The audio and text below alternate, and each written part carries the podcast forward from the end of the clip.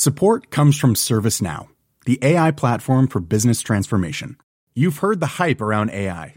The truth is, AI is only as powerful as the platform it's built into.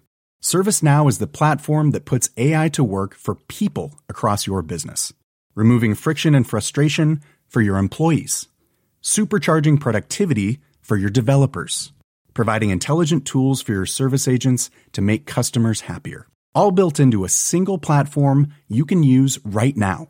That's why the world works with ServiceNow. Visit servicenow.com slash AI for people to learn more. Là, on est dans le poste de commandement là, du four. Donc c'est l'endroit, c'est le lieu où les opérateurs se placent pour euh, piloter l'installation. Et des opérateurs seront bientôt postés auprès de ce four de 120 mètres cubes 24 heures sur 24. Nous sommes dans la première usine de Rosy sur le plateau Matézin, un bâtiment de 2500 mètres carrés, aux murs blancs, encore immaculés, doté de machines flambant neuves.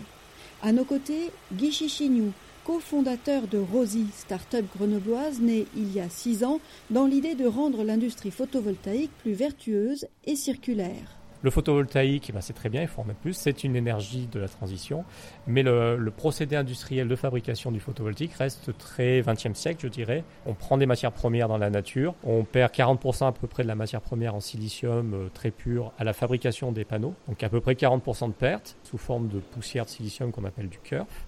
Et après, en fin de vie euh, des modules, donc là on se projette 20 ans plus tard, euh, donc le silicium restant, bah, actuellement, il est perdu parce qu'il n'est pas revalorisé. Tout retourne euh, bah, en déchets. Pour remédier à ce gâchis, Rosy a d'abord cherché à valoriser le kerf, cette poussière de silicium perdue à la fabrication des panneaux photovoltaïques.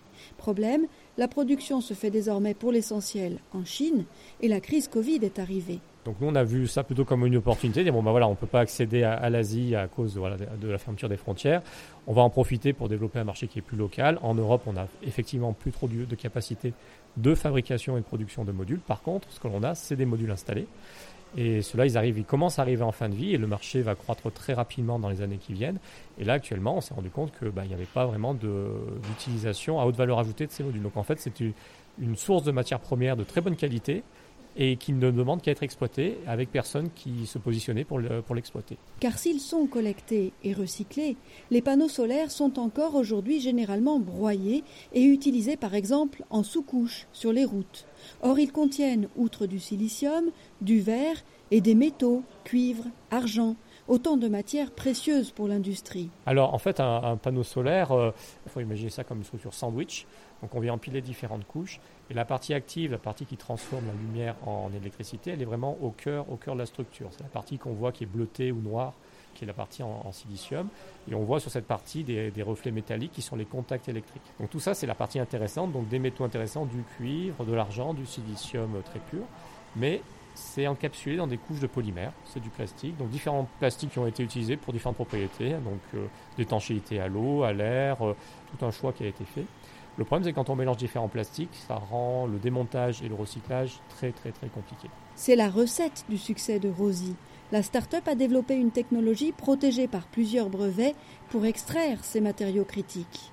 Nous revoilà devant le four de l'usine, toujours en compagnie de Guy Chichignou, directeur technique de Rosy, car c'est la première étape du traitement pour les panneaux photovoltaïques. Donc la première étape, c'est un traitement thermique à quelques centaines de degrés. Et euh, c'est cette étape-là qui va nous permettre de libérer les métaux de valeur et les matériaux critiques, donc verre et silicium, en détruisant la structure plastique. Le plastique va être transformé en, gaz. Le gaz va être brûlé sur place et va contribuer à, chauffer le four. Et ensuite, une fois que les métaux et le silicium sont libérés, en fait, ils sont libérés mais ils sont mélangés. On passe à l'étape suivante qui est une étape de séparation euh, physique et pour parfaire la séparation des matières, enfin, un traitement de chimie douce. Au final, on obtient donc du verre très pur qui peut être utilisé pour du vitrage, des fils de cuivre, de l'argent et bien sûr du silicium. Donc celui-là, vous pouvez voir euh, son aspect, il est très propre. C'est le fameux silicium à 99,999%, plus pur que le matériau que l'on a sur le marché habituellement. Donc il est utilisable dans des applications de valeur ajoutée, typiquement pour le marché des batteries ou des semi-conducteurs. Et on l'espère un jour euh, pour revenir dans la chaîne euh, industrielle du photovoltaïque en Europe. Ah oui, parce que finalement, euh, il pourrait être utilisé aussi pour refabriquer des panneaux photovoltaïques Tout à fait, c'est du très bon silicium. Euh, actuellement, les usines euh, qui ont besoin de ce silicium pour les panneaux photovoltaïques, elles sont plutôt en Asie. Donc nous, plutôt que de renvoyer ça en, Asie, c'est des matériaux critiques, on préfère les destiner au marché français européen. Et donc trouver actuellement les acteurs qui en ont besoin, c'est plutôt les, semi-conducteurs et les batteries. Après, lorsqu'il y aura expansion de la production photovoltaïque en Europe, ce qu'on appelle de nos voeux, eh ben, on pourra également euh, contribuer à, fournir ce marché-là. Dans son usine du plateau matézin, Rosy se dit en capacité de traiter à partir de cet été 3000 tonnes de panneaux par an, soit 30% du marché français actuel, avec à ce jour une vingtaine d'employés sur place. On a sur le plateau matézin bénéficié d'un vivier d'emploi industriel qui était euh, présent avec des gens motivés qui ont envie d'être acteurs, de prendre les choses en main dans euh, cette transition qui est devant nous. On ne va pas résoudre tous les problèmes, mais on, essaye d'améliorer cette filière photovoltaïque avec nos apports. Et c'est tout un symbole aussi pour une région qui a longtemps vécu du charbon, puis souffert de la fin des houillères du Dauphiné. Un symbole cher à Guy Chichignou, enfant du pays.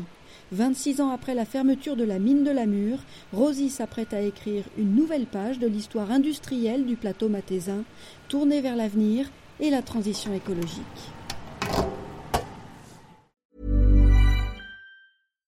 Support comes from ServiceNow, the AI platform for business transformation. You've heard the hype around AI. The truth is, AI is only as powerful as the platform it's built into. ServiceNow is the platform that puts AI to work for people across your business, removing friction and frustration for your employees, supercharging productivity for your developers, providing intelligent tools for your service agents to make customers happier. All built into a single platform you can use right now. That's why the world works with ServiceNow. Visit servicenow.com slash AI for people to learn more.